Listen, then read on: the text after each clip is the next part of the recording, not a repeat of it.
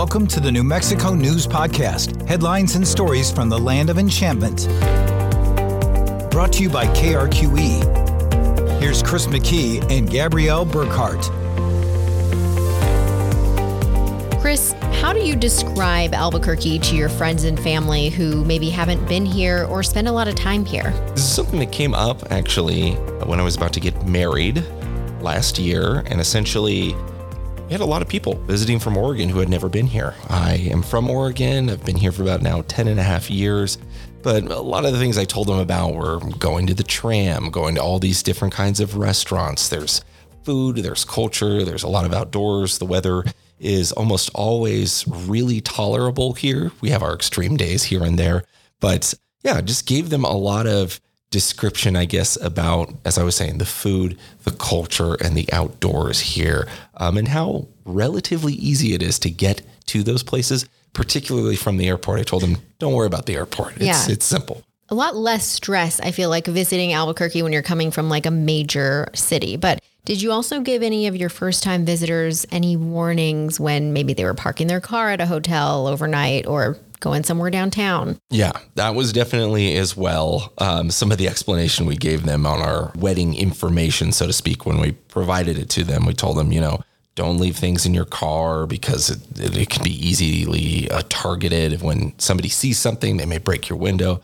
I know it's happened to me. Told them, you know, certain hotels to stay in, suggesting that as to, you know, not hear from somebody who accidentally maybe booked a hotel in a bad part of town, so to speak. So, yeah, absolutely. Plenty of advice that I think you need to give visitors here. Because, yeah, we, we hear and we've covered news stories. I know you've covered news stories in the past too about things that haven't really gone well for first time visitors. Yeah, for sure. And there are a lot of beautiful things in our city. So I don't want anyone to think, you know, we're bashing Burque or anything. But for those of us who have lived here a long time and reported the news for a long time, between the two of us for over two decades now, I think we can also agree that Albuquerque has a crime problem. And that's often a focal point of conversation when we talk about ways to improve things in our city. It is a central issue we hear about during an election cycle or from law enforcement community leaders talking about potential solutions to things like crime, drug addiction, and homelessness. But there's one office in particular that New Mexicans and locals look to when we're talking about our local criminal justice system. That is specifically the Second Judicial District Attorney's Office here in Bernalillo County.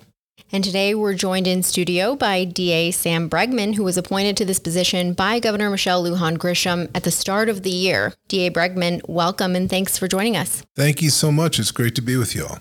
So, just a little bit of your background for our listeners. You were appointed, like I mentioned, to the position by the governor to fill the vacated seat of former DA Raul Torrez, who won his election to become New Mexico's Attorney General. You've graduated from UNM School of Law and at this point have nearly three decades of trial experience, practicing both criminal and civil law, most recently operating your own firm. But before we get into our main topic questions, I have to just acknowledge the other part of your background for listeners who maybe aren't familiar. You're also the father to Houston Astros third baseman Alex Bregman, and we're recording this episode two days after the ALCS. Were you at game seven? I was at Game Seven, and and it's it's true. I'm now known as Alex's dad, not really Sam Bregman. yeah, well, he, he played a good good game. Oh, listen, I'm I'm I'm very proud of all my children, and certainly Alex uh, has been on the big stage the last several years, seven to be exact, and in the show, and it's been it's been a lot of fun, obviously, to watch him play baseball and root for the Houston Astros. Okay, so when you came into this position as district attorney in Bernalillo County, we know your initial plan was to finish out that two year term and not run for reelection, but you've since changed your mind on that. What changed for you? Well, I was very sincere at the time that I only wanted to do this to finish the term of uh, the Attorney General's previous term at the DA's office. But once I got in the job, I realized that we have some amazing people that work there in the DA's office. I realized we were putting some things in place that were making a difference. And I've never been a quitter. I don't I didn't want to start something and then just say, "Well, I'm done." Um, I want to see this through, and I am human. I've changed my mind. I know there may be a few people out there that will hold that against me, and that's okay. I understand that. But at the same time, I think we are starting to move the needle on certain things when it comes to crime in Albuquerque and Bernalillo County. And I want to follow through. I want to finish the job. One of the things that obviously people know you from is your past as a basically a private attorney. And, you know, I think this came up when you were first appointed to the role. People thought private attorney coming now into a publicly elected office through appointment.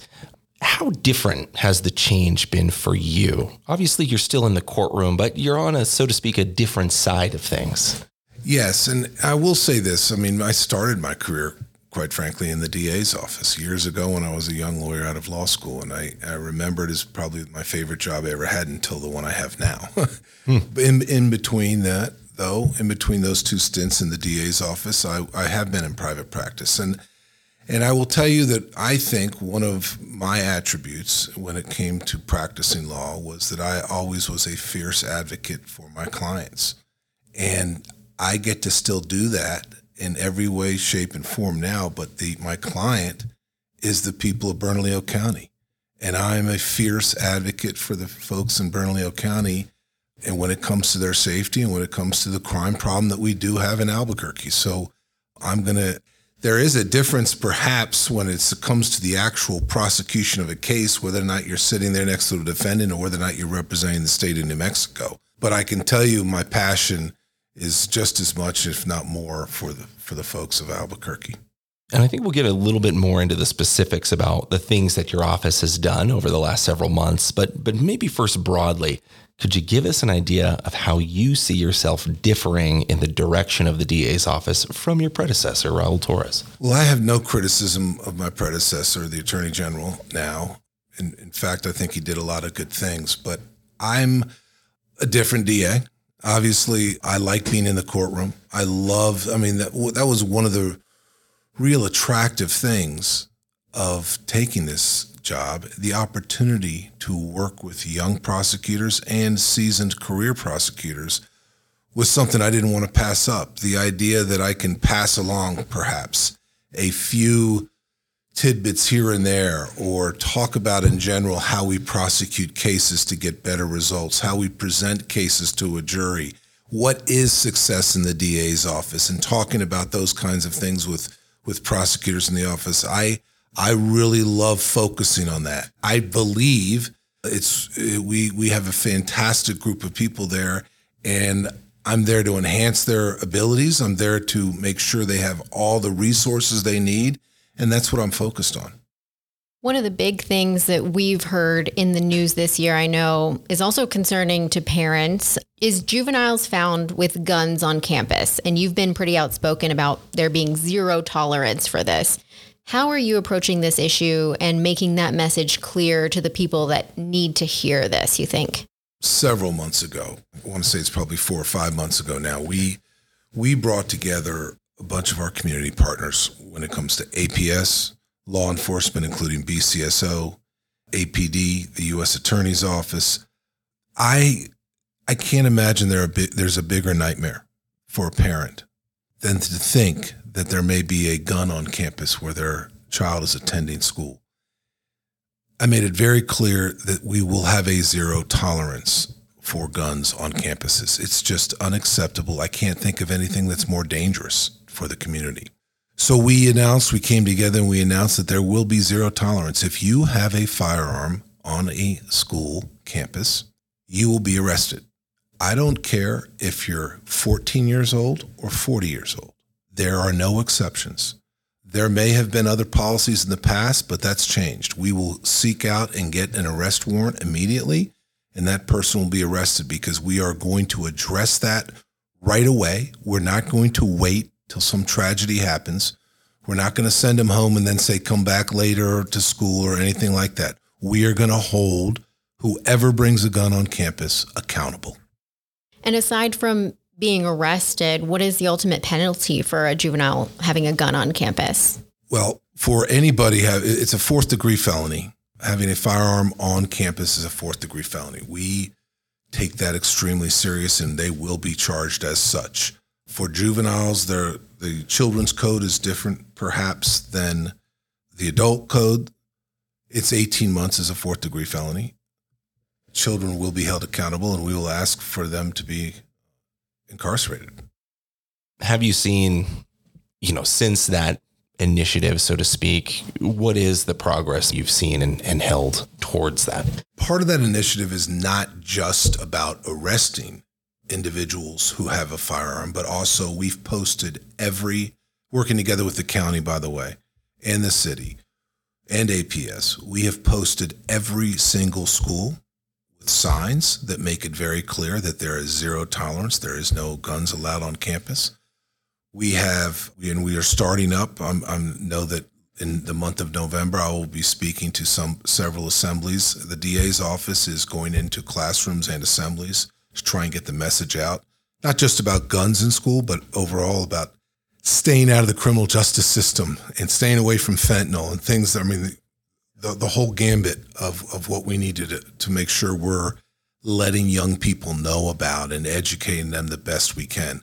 But we unfortunately have arrested several individuals for having guns on campus. And we've arrested adults. They're being charged with adult crimes and they will be held responsible. In fact, the folks who have had the adults so far who have had a gun on campus have, have been held and will be held until trial. I want to turn towards one of the other big issues that we're seeing here in the county and, and particularly in Albuquerque shoplifting. It's obviously another big topic. We heard a lot about it from even the previous administration and also the prior AG, AG Raul Torrez. We hear about it even now with the idea that petty shoplifting isn't necessarily what is going on, but rather this is what we call organized retail crime, ORC and that that is having an impact on businesses' abilities to stay open, keeping their merchandise. It's also caused public safety concerns. We obviously have seen several retailers even shut down for business in Albuquerque from the Walmart at San Mateo to soon a Walgreens at San Mateo and Central, and then as well a Kohl's recently closed at Coronado Center. All of them, I think, have kind of poked and prodded around the idea that retail crime has been an issue for each one of them. I wanted to ask you how your office is handling organized retail crime and shoplifting cases because I understand there have been some changes in this realm. It's a great question. And I can tell you, I'm out in the community a lot on purpose because I've, i feel like the DA should be out in the community a lot and listening to folks. The single biggest issue when it comes to crime that I get asked about is shoplifting. And what are we doing about shoplifting? Way back when I mentioned I was a DA right out of law school, we used to prosecute, the DA's office had prosecutors prosecuting misdemeanor shoplifting cases in Metropolitan Court. Soon after I took this job, I started focusing on, on this very important issue and realized the fact that for the last couple of decades, misdemeanor shoplifting cases have been actually officer prosecuted, which means that the officer, who oftentimes doesn't witness anything but comes in either issues a citation or makes an arrest, they're asked to be the prosecutor in the case. And police officers, by the way, the hardest job in America, I believe, is being a police officer. They are not trained to be prosecutors. They're not trained to how to get evidence into into a courtroom. They're not. I, I don't think it's appropriate to task them with making sure all the witnesses show up for a particular case. To the contrary, I want police out on the streets. So I made the decision in starting September 1, and I'm sure we're close to 100 cases we've already entered now. The DA's office will enter our appearance. There will be a prosecutor for every single shoplifting case in Bernalillo County, and that includes every single misdemeanor. So we have we have 14 prosecutors in Metropolitan Court who handle misdemeanor crimes ranging from DWI to domestic violence. Also, they're now doing shoplifting cases. Officer prosecuted cases not only took police off the streets, but the overall problem is we weren't holding shoplifters, and it's not the cops' fault, but overall, we were not holding shoplifters responsible. We had a 15% conviction rate. Obviously, if 85% of the people who are committing misdemeanor shoplifting are just getting away with it and there are no consequences, the system wasn't working. So we've changed that on the misdemeanor level. I will tell you the state legislature and the governor got something else done that was, I think, very, very important. uh, the new organized retail crime bill that's now law, which allows us to aggregate if somebody's a, re- a, repeat offender, a frequent flyer, and they keep committing misdemeanor shoplifting crimes, we get to aggregate them. In other words, add them up and charge them now with a felony.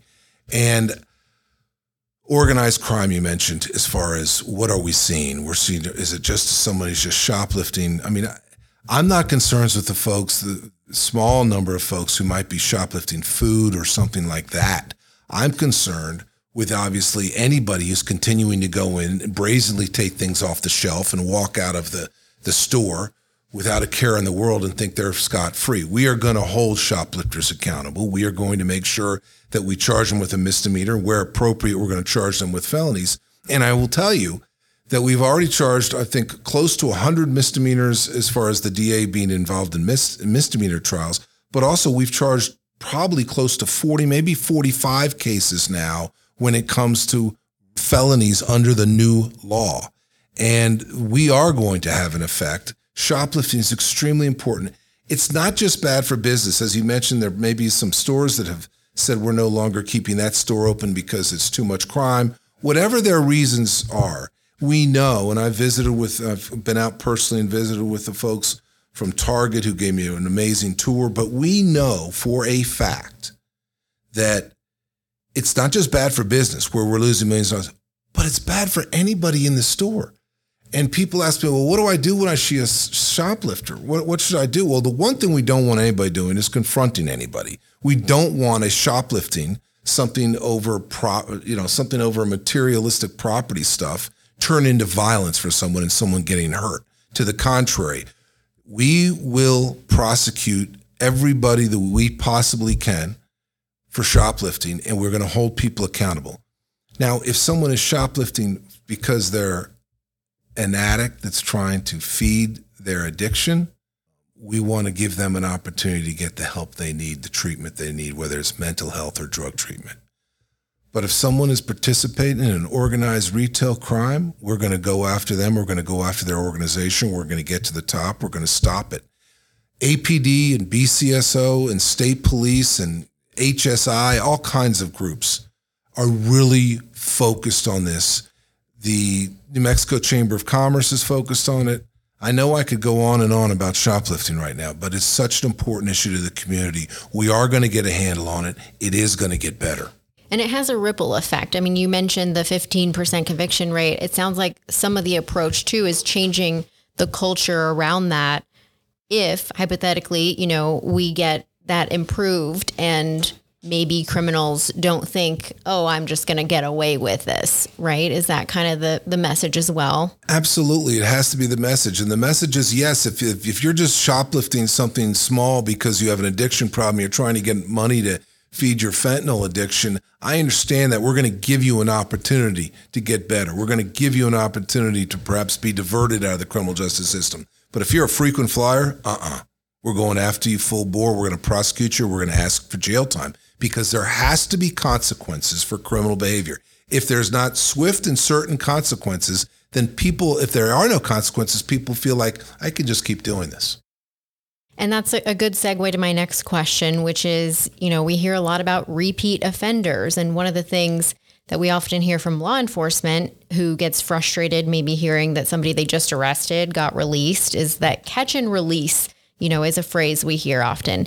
When criminals and police maybe believe that somebody arrested should stay in jail for some length of time, seem to get out a short time later. But one of the things that your office has done is file more pre-trial detention motions, and seemingly prosecutors in your office are also winning more of them. According to a report from the UNM Institute for Social Research from earlier in the year, it said that the Bernalillo County DA's office is filing about 95 pretrial preventative detention motions a month this year, and about 60% of them were being granted. But then a flip side of that argument that we hear is often, well, you know, innocent until proven guilty, and people shouldn't necessarily be punished in jail before their case is adjudicated.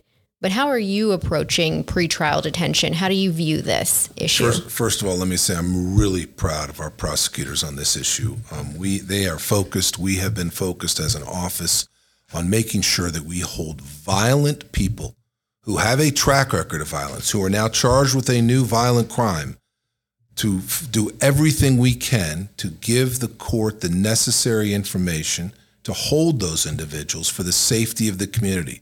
We are making strong arguments. We're calling witnesses in certain instances during these pretrial detention motions to express to the court how the safety of the community is at stake here and that there is no reasonable condition that these particular individuals can be released on and our numbers are going up. And I'm very, very excited about that. You mentioned, and this has been the discussion sometimes up in the uh, up in the roundhouse. We I advocated for what's known as a rebuttable presumption, but putting that aside for a second, the idea that, of course, in our criminal justice system, someone is innocent until and unless they are proven guilty in a court of law.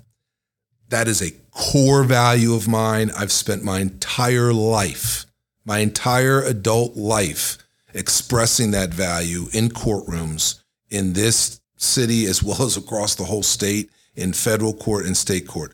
And the presumption of innocence absolutely attaches to anybody accused of a crime by the state.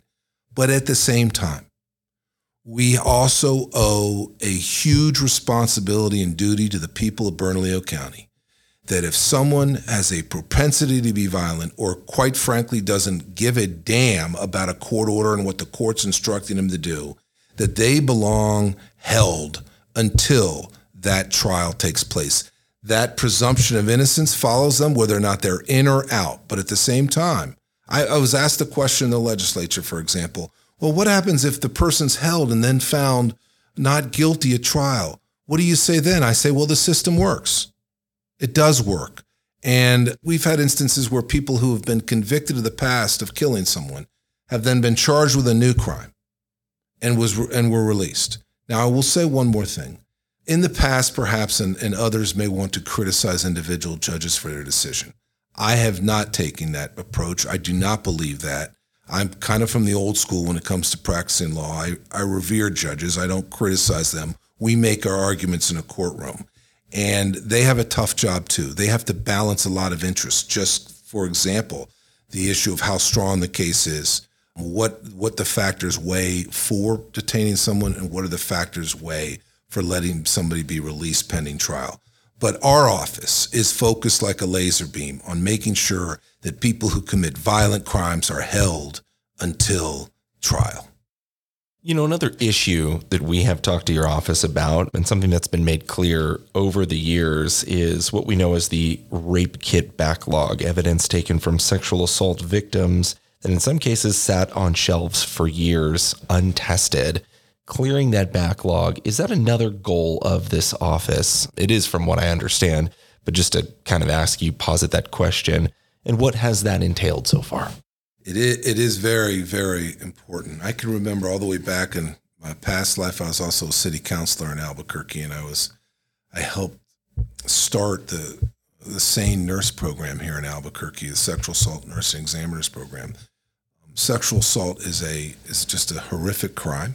It is something that is unacceptable, and unfortunately, a lot of rape kits were were set on shelves and not tested. But we are doing everything we can in our office. I'm, I'm so proud of what's called our SAKI unit, a sexual assault kit team. It's really a cold case team now in, in a big way. We have indicted just this year 11 new cases. And separate from those 11, we have convicted nine other cases this year. So proud of the work they're doing. We have special agents that work on that every day together with a team of lawyers that are just amazing. And uh, you know that we we indicted someone for three rapes who was a school bus driver. He's charged with three rapes going back to the 90s, the early 90s. It doesn't matter how old the case is. We are going to do everything we can to bring the person to justice and give those victims a small sense of justice. And I I know it's delayed, but we're not letting up. We're going to keep going, and, and that's very important. And I know the victims appreciate it, but more importantly, we have an obligation in the district attorney's office to do everything we can to hold people who commit these horrific crimes accountable. Yeah, I know we recently spoke to you. One of our reporters spoke to you in regards to, you know, cases again, as you had mentioned from the 90s, I think even the late 80s. There is no statute of limitations issue there either. Not not that affect not, not that affects that. No. Yeah. Staff wise, do you need more prosecutors and investigators to deal with that? And as well, looking more broadly, do you need more prosecutors, investigators for the office in total? What's your current vacancy rate?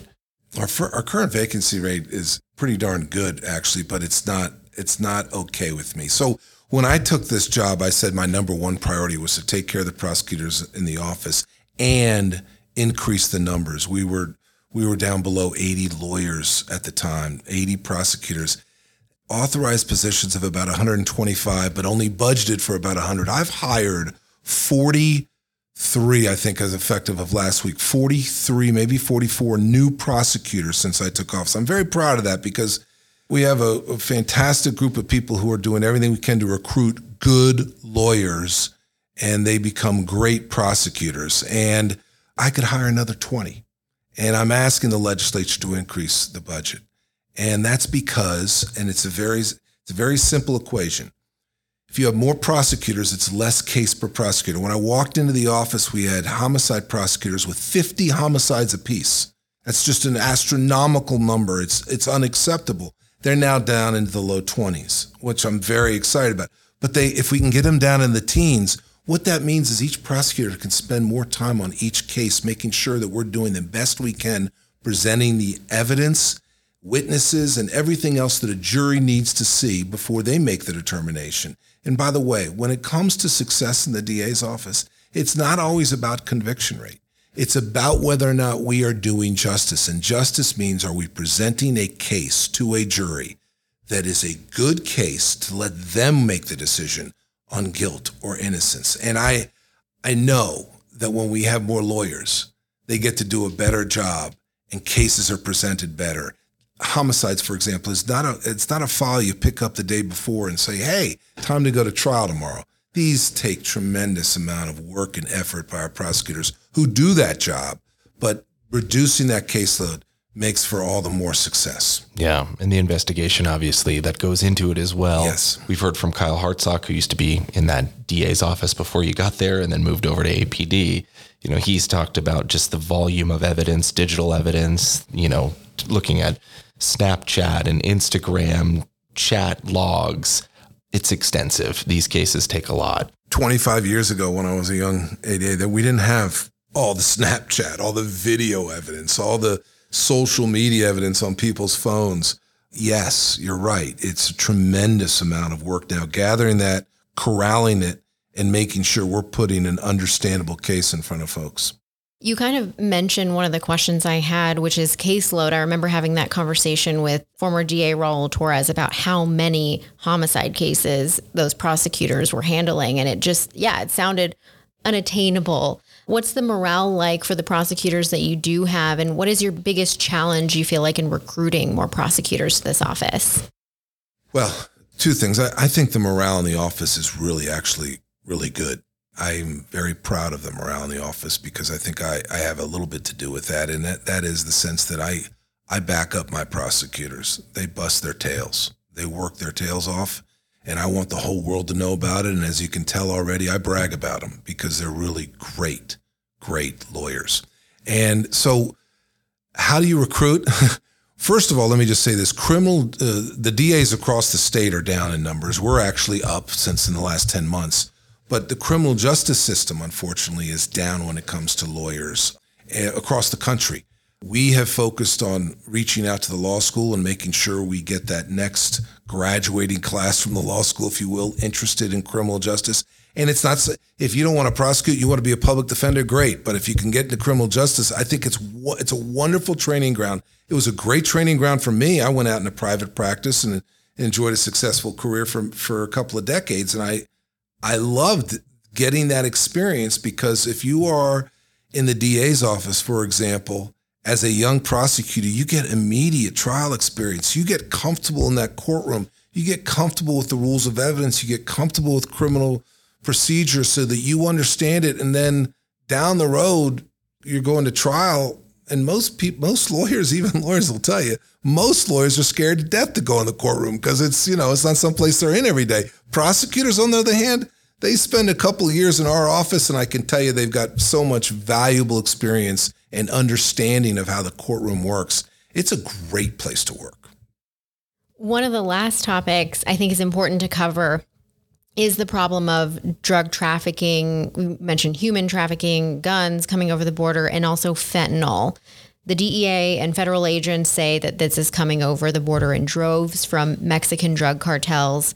The pills, fentanyl pills, are smaller and easier to smuggle than some of the other drugs that we've seen in history. You've traveled to Mexico and met with leaders there. How did that trip go, and how is that relationship working? Thank you for the question. I, I, uh, uh, not only did the governor appoint me to be the DA, she also appointed me to be the chairman of the governor's organized crime commission. And, and one of the biggest things we've been doing is reaching out to the states in Mexico that border New Mexico, uh, the state of Chihuahua, the state of Sonora. We've we've gone down and visited with our law enforcement colleagues on the other side of the border, the DPS secretary for both, the attorney general for both states, the governor of Sonora I met with last week. These have been really productive, great meetings, building relationships so that we can share intelligence, so that we can they can feel confident that they can give us information and we can act on it in a responsible way. We need that information to stop the drug trafficking coming across the border, to stop the human trafficking, which is a horrific crime in itself. And we're all seeing too much of that. And we know that fentanyl is a huge problem in our town. It's a huge problem in this entire country. The cartels don't have to grow this opiate. They just they just stir it up and manufacture it to get the precursor from China whatever. The overhead's very low now for them. The overhead in drug uh, in human trafficking is very low for them. They are making millions and millions of dollars in these illegal criminal organizations, and we are going to continue to work together with our friends down on the on the other side of the border that are willing to work with us. And I think it's really important that those relationships can continue. The governor has really emphasized that she is focused like a laser beam on making sure that we do something about gun violence, drug trafficking, and human trafficking. And that's the purpose of the Organized Crime Commission right now. And I'm excited to be a part of it because I, I know, I can't talk about all of it, but I do know that it's going to make a difference in the long run. Is it a new approach? It seems like it is. I mean, obviously, we've had partnerships with our neighbors for a long time, but this idea of, you know, the DA's office, criminal justice figures going and working with Mexican officials to try to work with their states and their justice system, their information. Is that a new approach? I think it's a huge emphasis on the, governor wants it to be a huge emphasis on a new approach when it, when it comes to building these relationships.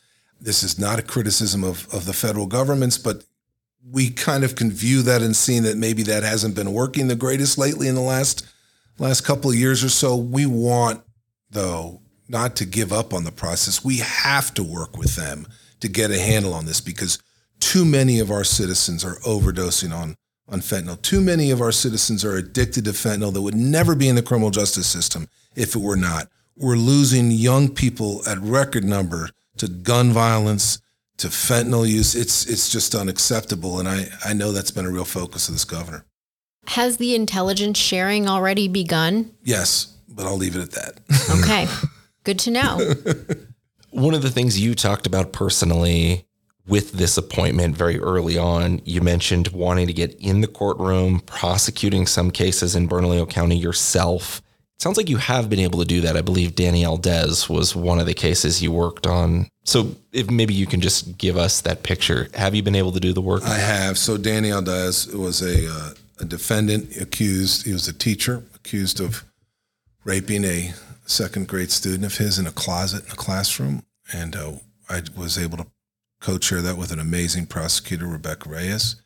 And we obtained a conviction. And in fact, I believe sentencing is for him is scheduled for this Friday. And he's facing up to uh, 50 years, I believe, on that count alone. There's several other counts in which he, or uh, several other charges with other victims that he is currently facing as well. A former APS teacher accused of raping multiple students is now heading to prison for decades. Danny Aldez was sentenced today in one of several cases he's facing. Aldez, who's now 47 years old, was ordered to spend the next 57 years in prison, where he'll also be forced to take rehabilitation classes. And was that the only case you've you've been able to get in on? That's so the far? only case that I've tried over in district court. I've been involved a couple times over in the Metropolitan Court on some misdemeanor cases working with our with our uh, I, I shouldn't say our baby lawyers. That's not a, that's not an appropriate term. Our baby lawyers, but our young lawyers. Sure, sure. a little greener. a little greener. But no, I, I uh, as much as I can be in the courtroom, that's where I would love to be. This uh, this job does have its administrative requirements that I focus on, and, and the legislature and things like that, and working with everybody involved, the, and the, the judiciary, working together with even the public defender's office. Quite frankly, on things that we can all do better in the criminal justice system to get a handle on this, because I don't care where, whether or not you're a public defender, a prosecutor in the judiciary, the legislature. We all want to see crime go down. We all want to see crime, the crime issue get better in, in Bernalillo County. And I think working all together, we can do that. We can accomplish that. Well, over the last half hour, we've talked about a lot of things that your office is doing and that you specifically are involved in. And I remember having a conversation with you earlier in the year and thinking like, how's he going to have time to also to do all these things and be in the courtroom? But is there anything that we didn't ask you about specifically that you want people to understand about what your office does or, or what you're about? Well, I just I want to reemphasize that people there's close to 300 individuals that work in the district attorney's office, and every single day they get up and come to work and, and try and make a difference to make this a, a safer community. As the chief law enforcement officer in the county of Bernalillo, I am thrilled to work with our partners. APD, BCSO, state police, or the federal agencies, the U.S. Attorney's Office. I'm told anecdotally, I don't know this for a fact because I haven't been doing it for the last 30 years, but I'm told that law enforcement in this county has never worked better together. We are communicating. We have a CSU agents in our office that are that are killing it. There, we have a warrant roundup right now that's that's doing really really well in collaboration between BCSO, APD, and, and our special agents in our office. Uh, things are getting better, and I just want I want the folks of Bernalillo County to know that you have a tremendous amount of people who really care, and believe it or not, because it's a it's a it's a big boat in the ocean, if you will, when it comes to crime, and it takes time to turn it, and but we are turning it. Things are getting better, and I'm very confident that I'm saying that that things not only are getting better, but they're going to continue to get better. DA Sam Bregman, thank you. Thank you very much.